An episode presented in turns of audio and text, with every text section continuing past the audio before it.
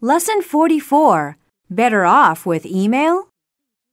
Steve is chatting with his sister, Diana. Gee, Diana, you're always at home. Don't you have any friends to go out with? Sure, I do. But all my friends are either out shopping or they're boring. And you know I hate shopping. Get a boyfriend. I'm sure you won't be bored then. Actually, I want to meet some interesting guys, but I don't know how to. Why don't you try email? You might get lucky. I don't think so. Besides, dating through email is neither personal nor romantic. Why don't you introduce me to some of your friends? Why didn't I think of that? How about my best friend Fred? Um, maybe I'll be better off with email.